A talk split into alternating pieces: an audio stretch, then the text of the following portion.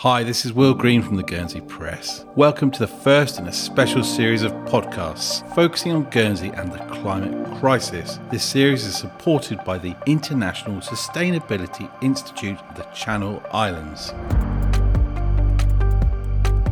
More than 120 world leaders have gathered in Glasgow for COP26, the 2021 UN Climate Change Conference. This is being billed as the world's best last chance to get runaway climate change under control. At its very core, that means cutting carbon emissions to keep global temperature rise within 1.5 degrees. And countries will be asked to come forward with new commitments to do just that. Going beyond that mark, those leaders were told would amount to digging our own grave. It's a global crisis which demands global solutions. But where does Guernsey fit into this? What's at stake for us, for our islands? Where and how can we make a difference? And actually, what opportunities could there be for us? Now, over the next couple of weeks of the conference, we'll be speaking to key local players about the issues at the centre of this climate battle finance, energy, youth empowerment, nature, adaptation, innovation, transport, and the built environment. Representatives from the states will be among the delegates discussing those themes in Glasgow, including the President of the Committee for the Environment Infrastructure, that's Deputy Lindsay de Sausmarez, who I spoke to ahead of the conference. So, Lindsay, uh, COP26 is this huge UN conference on climate change. It's going to be the focus of the world. Why are you going and, and why does this matter to Guernsey? Absolutely, it matters to Guernsey. Um, climate change and our response to it uh, is is a core part of the government work plan, which is kind of our blueprint for for business in in government. Um, so it's a really fundamental part of what we're doing over this political term, and it's really important that Guernsey is represented on the world stage. Uh, we're actually going as as part of the UK delegation alongside our other crown dependencies, Jersey and the Isle of Man, and uh, it's a really exciting opportunity for us to uh, share information, and that that very much is a two way two way street. Okay, and what sort of information will be will you be sharing? Well, there's an awful lot of uh, panel discussions and opportunities to learn from what, what other jurisdictions and even organisations are doing, what's working well from elsewhere. And I know from previous experience that people are really interested in what Guernsey are doing in certain fields as well. What are you hoping to showcase in terms of Guernsey? You know, we've got this massive finance sector here. There's been a real push on green finance, for example. What are you hoping to take forward and, and kind of profile for Guernsey at this huge international event? Absolutely. I think it's a fantastic opportunity for Guernsey. I'm really pleased to say uh, because it was something that I've been pushing for since 2016, uh, and and the states, to their credit, did respond.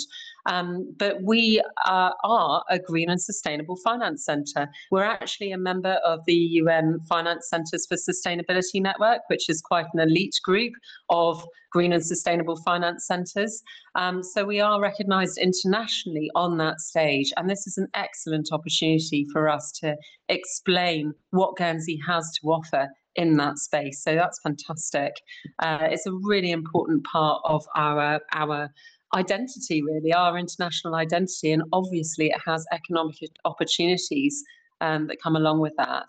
Uh, so that's definitely one of the the main aspects that we will be um, talking with people about. Uh, but also, this is a, an amazing opportunity to learn from other places uh, learn what works well, what hasn't worked well, um, to share ideas, share knowledge, share data. Uh, and, you know, we can come back and really refine some of our thinking in terms of our own approach and what's going to work in the Guernsey context to climate change. Yeah, you know, some people say, well, Guernsey's only a tiny little island. What can we do about it?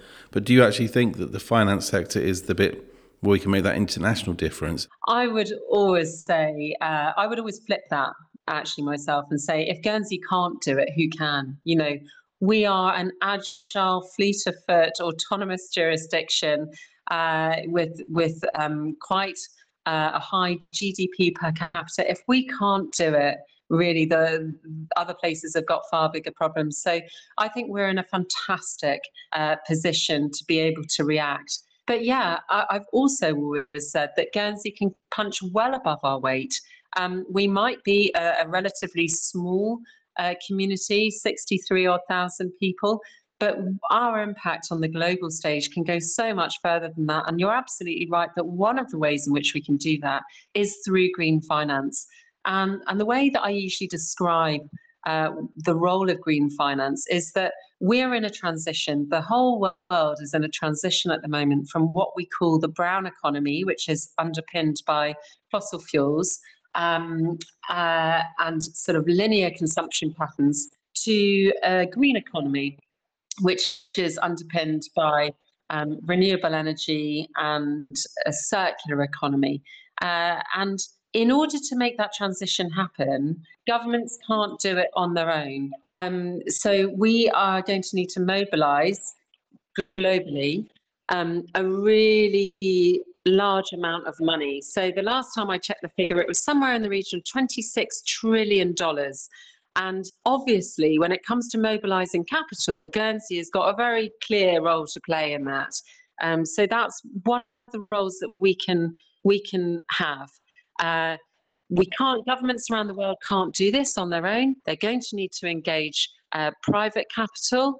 And as a green and sustainable finance centre, Guernsey's got a key role to play in making that transition from the brown economy to the green economy happen. So, yeah, absolutely crucial. Um, and it's it's a way that we as a, as a relatively small community can have a really big impact internationally. Is Guernsey doing enough at the moment? And post the COP26 summit, will we be expected to do more?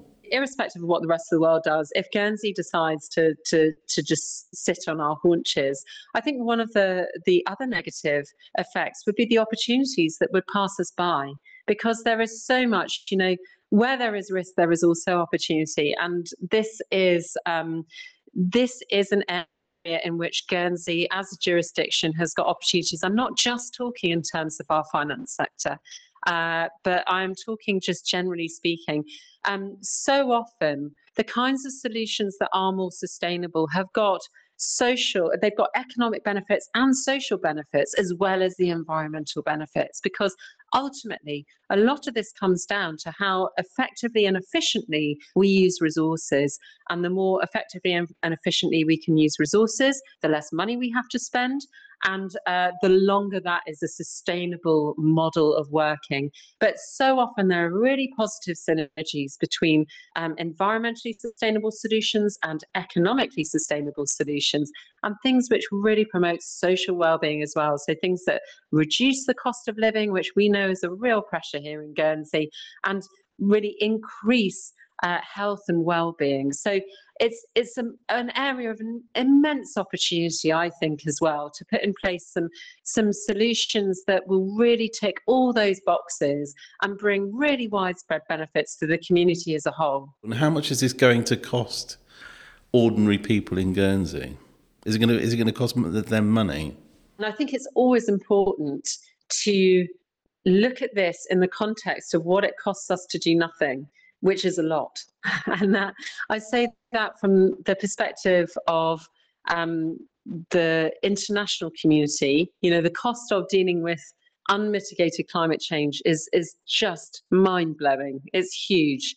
Um, and the same goes as as an island. You know, if we just stick our heads in the sand we're, we're, it's going to end up costing us dear.